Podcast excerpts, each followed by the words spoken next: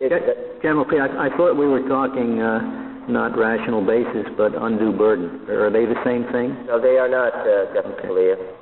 Uh, h- How do I go about determining uh, whether it's an undue burden or not? What, you know, what law books do I